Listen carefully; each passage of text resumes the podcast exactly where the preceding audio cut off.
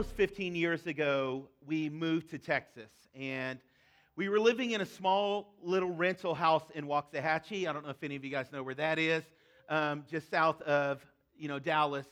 And we were trying to find ways because we had four kids at that point, trying to find ways to conserve space. So my wife and I were walking around IKEA, very dangerous place to be. And we were looking around and we saw this loft bed.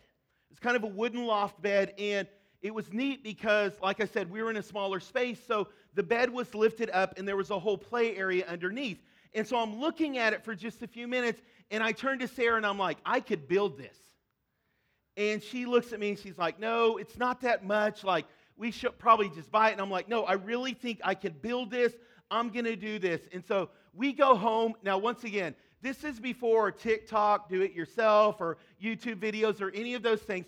I've looked at this bed for about five minutes and I've kind of got in my mind how it works. And so I go home, get the measurements, um, go to whatever kind of hardware store was around us, get the lumber, call up one of my friends, and I'm like, hey, we're going to build this bunk bed, okay?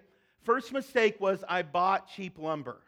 So it's like twisting and it's warped, but I just assumed, hey, as soon as I screw it in, it'll kind of straighten itself out, like it'll be okay. After a full day's, what felt like a full day's work, I had somewhat of a bed that looked like the IKEA loft. Um, and so I put my daughter's mattress on there. Angela gets up on it. I'm like, hey, we are good to go. You guys, I just saved us all of this money until a few days later, Angela had a sleepover. And her friend Aaliyah is over. Aaliyah Walters um, was one of her good friends, came over, and Sarah and I are out in the living room. All of a sudden, back in Angela's room, we hear boom. And so we take off running. Angela's just a little girl at this point. We take off running, and what was a loft bunk bed had turned into a slide. Half of the bed is on the ground, half of it's still in the air, just the mercy of Jesus. No one is hurt or harmed in this story, okay? So they were okay. But I quickly learned that out of all of the things that I have been gifted with, creating bunk beds from scratch is not one of them, you guys, okay? So that's something that I'm just never going to be really great at. Thankfully, it didn't end badly. Everyone was okay in that. This morning, we are finishing up our series that we've been in for the past few weeks called Describing God. And over the past few weeks, we've been looking at the characteristics, the essence, the nature of God, what makes God God. In these words that we use as His people to describe who God is, or when we think about God, what are the words that come to mind?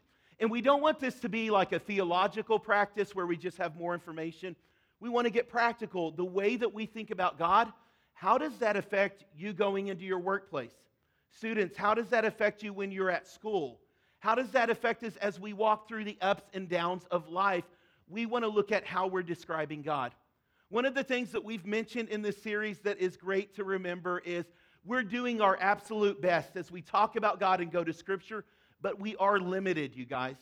We're talking about an infinite being who is all powerful, and we are finite. So we're limited in our mental, mental capacity to understand God even with all of the human language, we are limited in our vocabulary to describe a God who is so amazing and who is so powerful. And so we realize that. But it doesn't mean we give up on the pursuit. We want to keep learning and understanding and knowing as much as we can about the God who has wanted a relationship with us. And so we've been spending these past few weeks, we talked about holiness. Last week, Pastor AC did an amazing job talking about how God doesn't change. He's immutable, and that's a really amazing thing that God doesn't change. And this morning, we're going to end this series by talking about Yahweh is creator. When we're describing God, the word that describes him is this He is creator. He is the one who made everything. He is the source of all that we see. He is creator. And we're going to talk about what does that mean for us once again in our lives, this idea that God is creator. Now, when we're talking about this, I realize that both here in this room and those of you maybe joining us online, maybe you're not quite there yet, okay? Maybe you're saying, hey, I'm new to church, I'm new to Christianity, I'm new to the Jesus thing. I don't know what I think about God as creator. And that's totally okay. I want you to know that we're glad that you're here with us this morning. Even if you're not a follower of Jesus, just that you would be open to this conversation. That's a really great thing.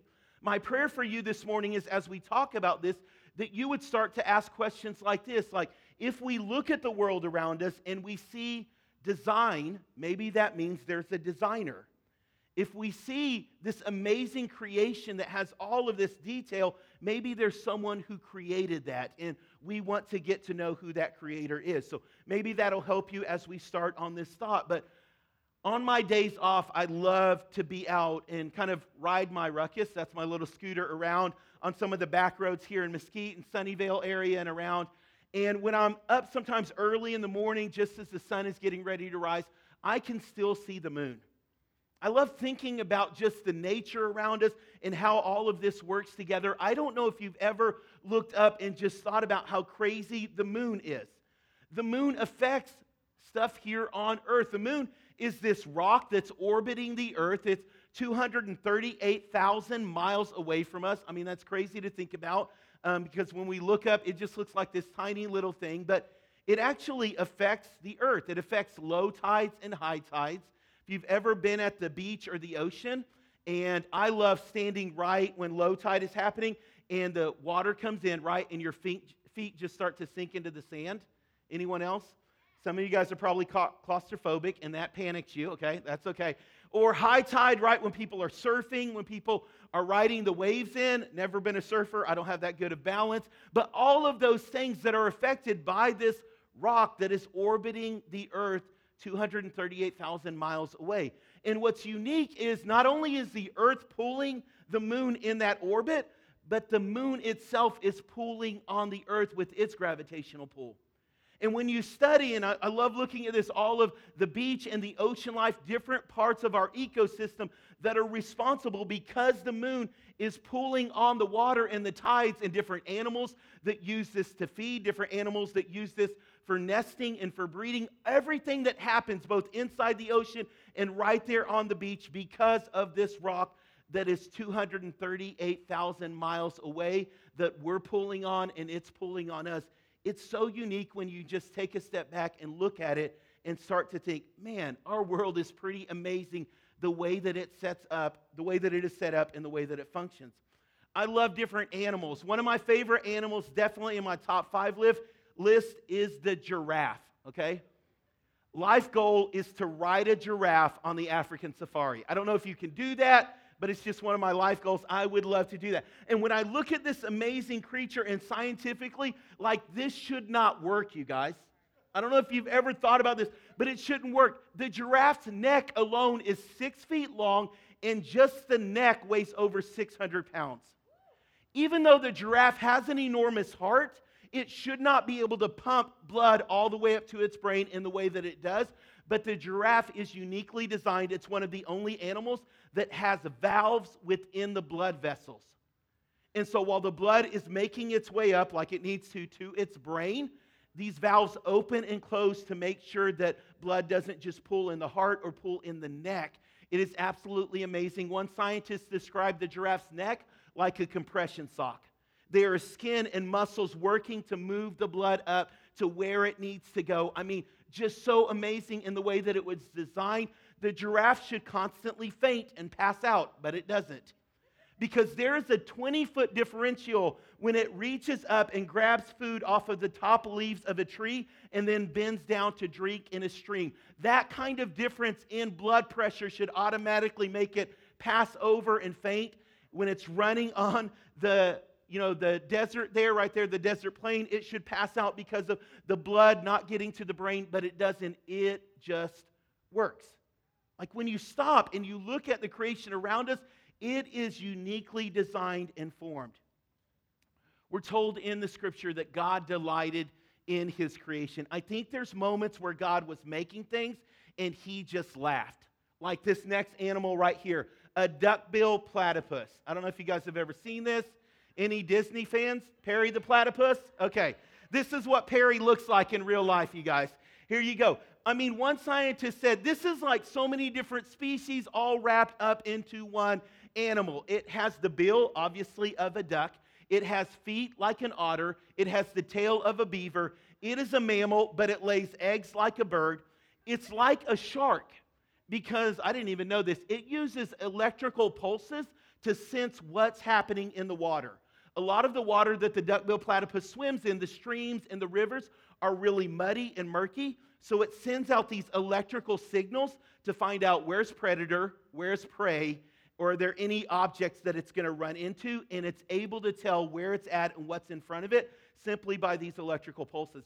It's like a snake because in its back hind legs, there's like this barb or this fang that sticks out that's connected to a venomous gland. And so, if anything tries to attack the duckbill platypus, it kind of ejects this venom through this barb at its predator to defend itself. I mean, I think God just said, What can I put into one animal? And just started laughing and said, This is what I came up with, you guys. Like, it's really kind of amazing when you look at how unique God's creation, and I could go on and on about how amazing nature is around us, but just look at our own lives and how uniquely we are made and how uniquely we are created. And we're told by scientists all of this is made possible by these strands of DNA and molecules within our body on a cellular level that tells our body how to function and what to do. Just take a moment if you're here in this room, if you're joining online and you have other people around you, just look around you right now. Okay? How different all of us are, how unique all of us are. Do you realize in this room that 99% of our DNA is exactly the same? Exactly the same. It's only that 1% that tells your body when you're born that you should have blonde hair and I should have black hair or that you should have blue eyes and I should have dark eyes, or whatever differences we see on the outside, it's that 1% of our DNA that's coded in there that gives us the uniqueness that we have as individuals. And all of the rest of that is what tells our heart to beat, how our body should function, how organs should work, blood flows, all of those things, breathing. It is absolutely amazing when you look on a molecular level of how we are functioning and they discovered this that scientists say if you could type 60 words per minute, eight hours a day, it would take you over 50 years to code the human genome. All of those small lines of code built into our bodies on a genetic level of how we're to function and how we are uniquely created and made. All of that, from the moon to animals to even who we are as people, points to one thing there is a creator. Yahweh is a gifted creator. The God who designed all of this is absolutely amazing and breathtaking in his ability to form and design. He could make an IKEA bed, no problem at all, you guys. That's just who he is. But it's not only in the creation and the world around us, like we see it constantly through Scripture. So if you have your Bibles, I want you to open up the scripture this morning and turn to Genesis chapter 1, and we're going to start reading at verse 1. And here in Genesis 1 1, we see this Yahweh makes something out of nothing. God, He makes something out of nothing. This is who He is as creator. He makes something out of nothing. Genesis 1 1, if you've never read the Bible, this is the very beginning, okay? So this is a good place to start. First lines, first words of the Bible. This is how this story all starts. Genesis 1 1 says this In the beginning, God, that is Yahweh, created the heavens and the earth. Now, the earth was formless and empty, darkness was over the surface of the deep, and the Spirit of God was hovering over the waters. And God said, Let there be light, and there was light. God simply speaks and what we know comes into existence. Now, I want you to take a moment and I want you to think about this with me, okay? We're not going to do this for too long because it would hurt our brains. But just imagine a world where nothing exists. There are no minerals, there are no metals. There's no Home Depot God goes to to get things to say, hey, let me build something. It is nothing. There is no time, there is nothing in existence. And God simply with his words, Yahweh with his words, speaks, and all of a sudden, out of nothing, there is some substance that is formed that we now start to classify as the heavens and the earth, and there's water, and there's different things that are going on. A matter of fact, when you read this amazing poem of creation, it's not till days later, it's not till a few verses later, I'm sorry, where the sun, the stars, and the moon come into existence, but light happens before that. See, it's reminding us that everything that we see and everything that we know, all of the something that we have around us, started as nothing, and it was Yahweh Himself who spoke it into existence. He is creator, guys. That's who He is. And verse after verse in this first lines of Genesis says that He created, He created, He created. He saw that it was good. See, He's the God who has nothing to work with, and as He begins to speak, something comes into existence. Now, you may read this and think, yep, he did that at the very beginning, but it doesn't stop there. He's always doing this throughout Scripture. A matter of fact, just the next book over, Genesis, and then the next book is Exodus, God takes his people out of slavery in Egypt. If you've ever heard this story, they were slaves for 400 years in Pharaoh. They get out in the desert and they're like, Way to go, God. You got us out of Egypt, but now we have nothing to eat. Good job, buddy. Okay? So they're pretty mad at God, right? And they're like, it would have been better to be slaves back in Egypt. Why didn't you just leave us there? At least we had food there. They go to bed that night mad at God. And when they wake up in the morning, bread, freshly baked bread, is covering the desert floor. There's no wheat out there. There's no barley. There's no rye. There's nothing like that. And yet, when they wake up, there's bread covering the desert floor. And it doesn't just happen for one night, it happens for 40 years. They can't explain it, but out of nothing, God makes something. In John chapter 9, you see this story. The Son of God, Jesus, is walking here on the earth, and they come across this man who was born blind. He cannot see. The disciples really don't understand, and they're like, hey, God, is are you punishing this man? Are you punishing his parents? Did he sin? Did his parents sin? How come he's born without sight? And Jesus is like, You don't understand what's going on. And this is what he says in John chapter 9. And so he replies to his disciples, um, It's neither of that, it's for the glory of God. So Jesus spits on the ground. He makes some mud with his spit. He puts it on the man's eyes, and he goes and tells him, Hey, go wash in the pool of Siloam, which means sent. And so the man went and washed, and he came home seeing.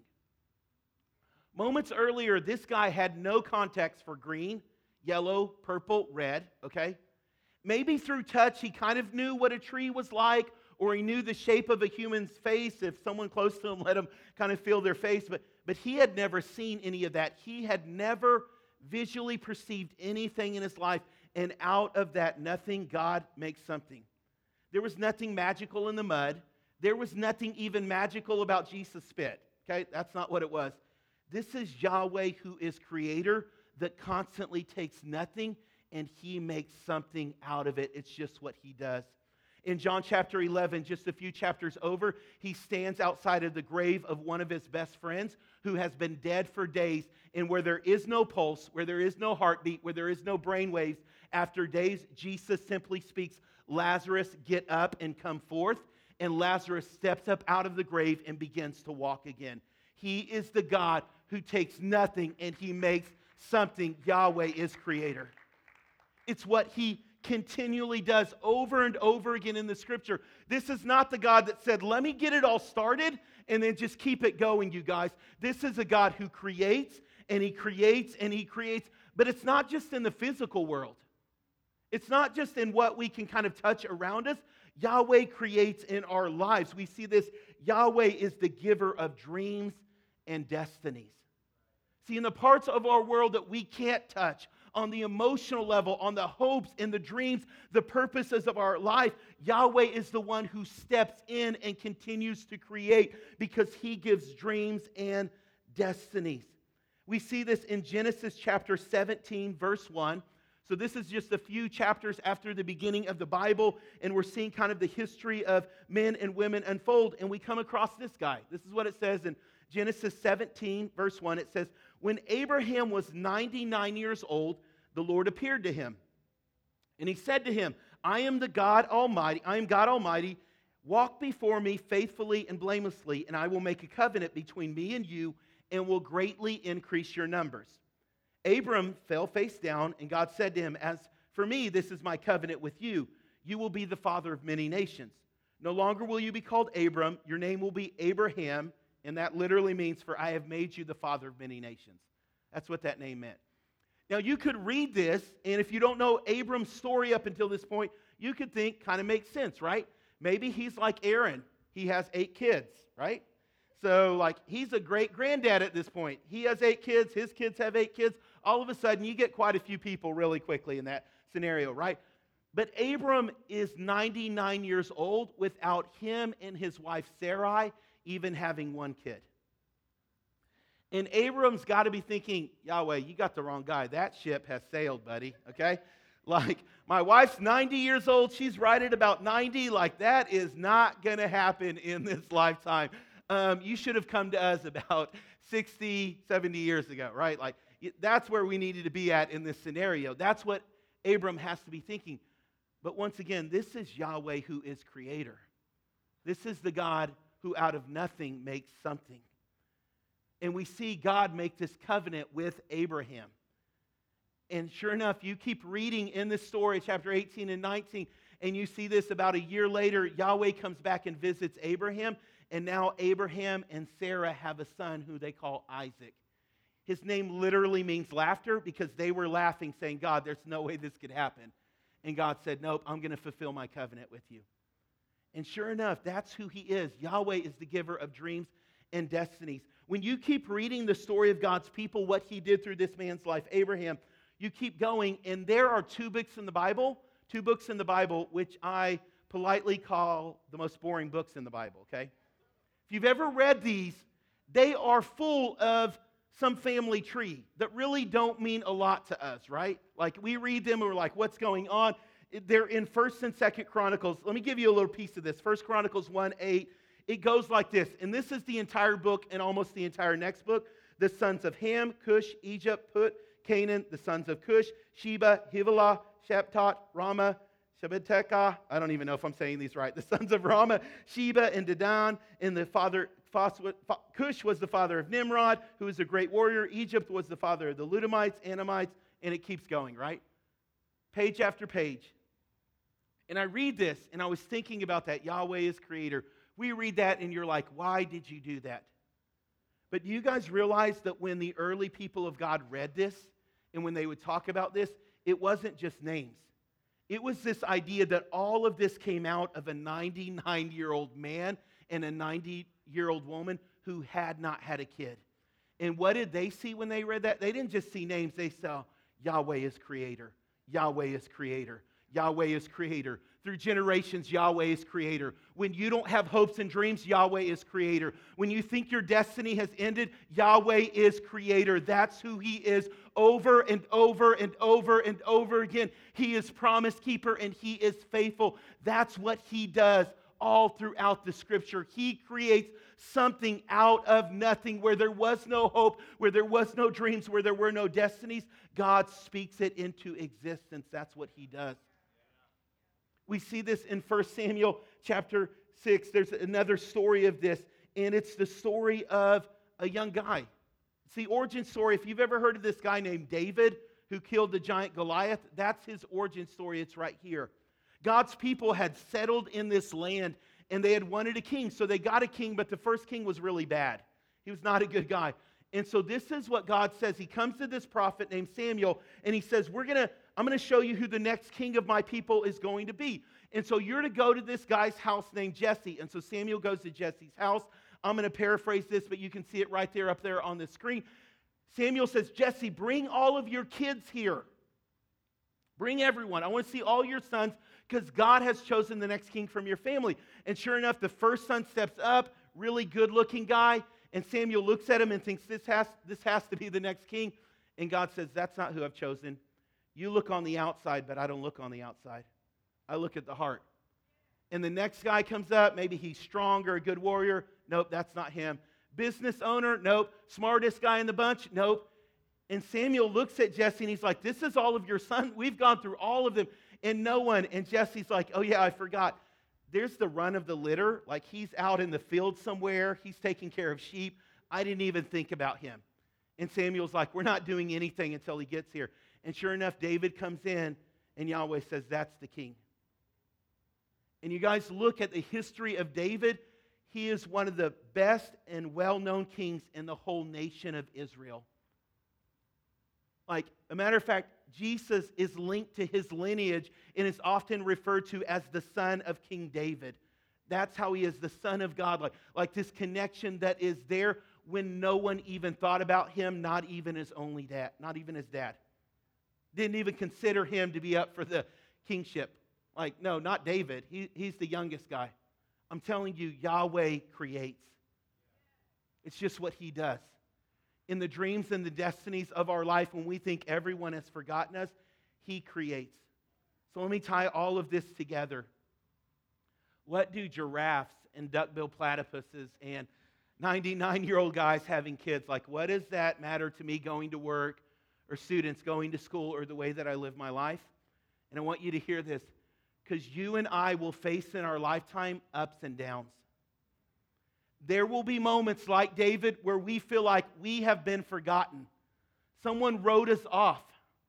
There will be moments where God has promised things and we're crying, saying, God, I don't see the dream coming to pass. It hurts. And this is what I need you to remember Yahweh is creator, so he gives hope to the hopeless. In those moments in your life where you want to throw in the towel, where you want to say it's done, when you want to say, God can't use my life, maybe He can use other people, but He can't use me, you need to see the stories of Scripture. Yahweh is creator, it's what He does over and over and over and over again. It's just who He is. It's his essence, it's his nature. He takes the nothingness of our life and he makes something out of it. He takes the dreams that were broken and he rebuilds them, maybe in a way that we didn't see or we didn't feel like this is the way the story should work, and he begins to create a new legacy. He creates a nation out of nothing. That's what he does over and over again. Ephesians 2 4 says this it's because of the great love of God for us. Him being rich in mercy, he has made us alive with Christ, even though we were dead in transgressions. This writer is saying our life was amounting to nothing. We were basically dead. And yet, because of God's grace, you have been saved. I have been saved. And God raised us up with Christ and seated us in the heavenly realm with Christ Jesus. It's what Yahweh does. He creates, so He gives hope to the hopeless. Hebrews 10 23 says this Let us hold unswervingly to the hope we profess, for he who promised is faithful. It's saying when you feel hopeless, remember who your God is. He is creator.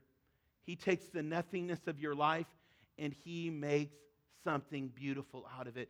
It's just what he does over and over and over and over again. And so I want to encourage you in a few ways that we can respond. How do we take action? Like, what do we do with a message like this? Because, like I said, this isn't just some theological thing like, okay, yep, God's creator. We believe He started all of this. But we want to look at what does this mean for my life? So, let me give you a few practical ways of something or a way that we can do something with this message. The first is this just really practical. If you have young kids, this could be a great thing, or if you're a grandparent, aunt, or uncle, for kids that have kids around, this could be a great thing, is I want to encourage you um, to create a hope jar. Just do that. If you don't know where to start, write the word giraffe down because it's pretty amazing. Okay? And just in that jar, maybe write things that you're like, God, I don't know how you did this, but it's pretty cool. And then write things from your own life. Maybe there was a time where you didn't know how bills were going to be met and you get a check in the mail or a bonus at work that you were not expecting, that's because Yahweh is creator. It's just what he does. And start writing those things down. Why? Because you're going to hit a difficult moment in your life. You're going to hit a moment where you're like, God, I don't know what you're doing, and this does not feel like the way that this story should work out.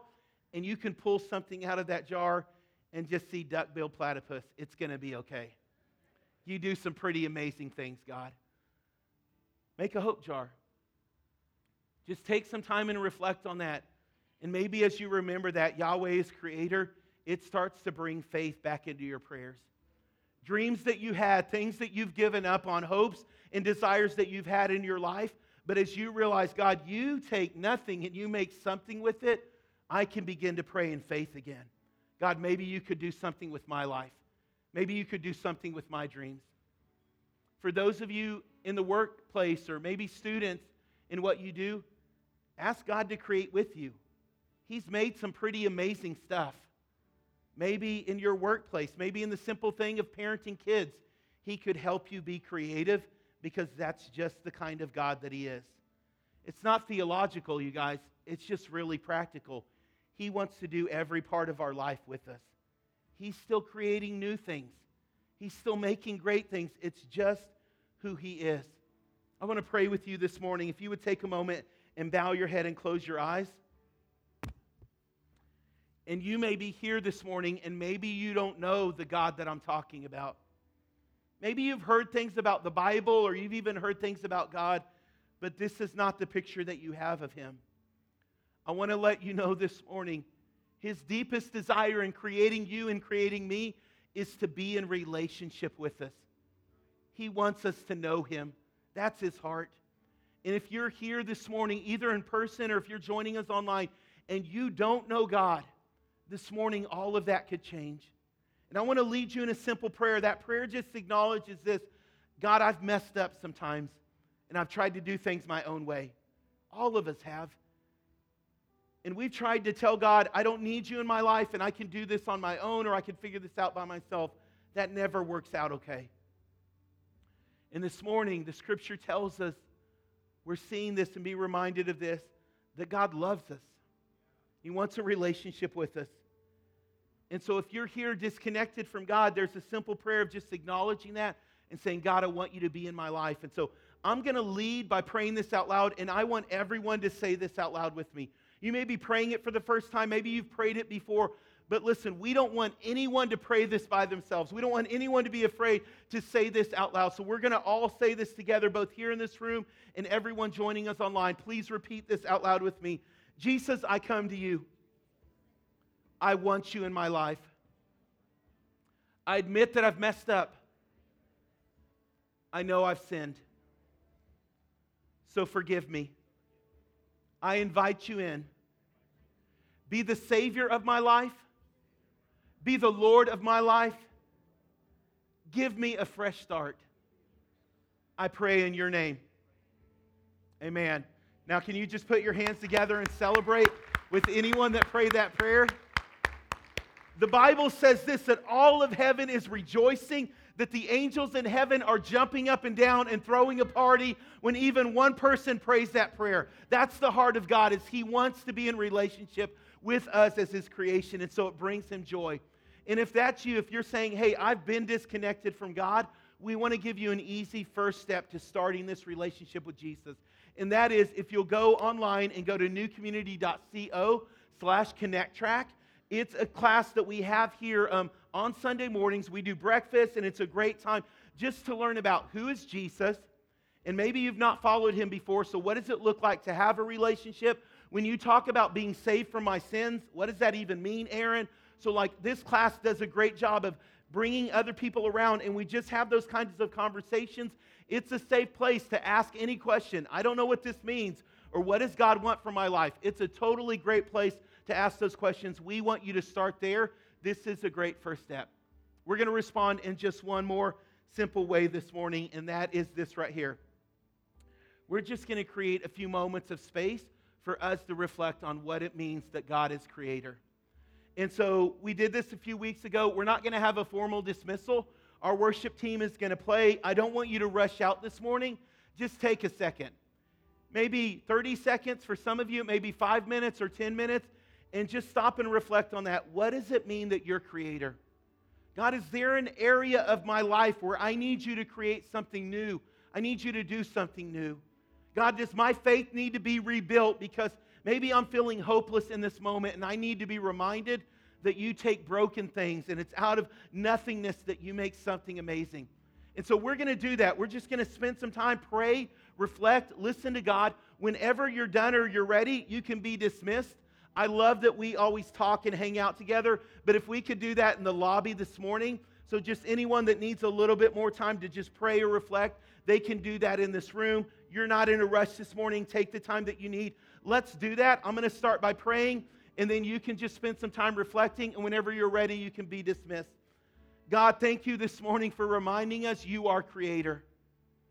We see it over and over again in our lives. We see it over and over again in the scripture. You take brokenness and you make something amazing, God. You take nothing, and out of that, you speak something truly creative, Lord. And so, help us this morning. God, if we're feeling hopeless, breathe hope back in our life because it's who you are. God, if we need your help, we're facing a situation we don't know how to handle, speak your creativity into our life, Lord. Walk with us. God, I pray that right now, take these next few moments and just speak to us. We're listening as your people.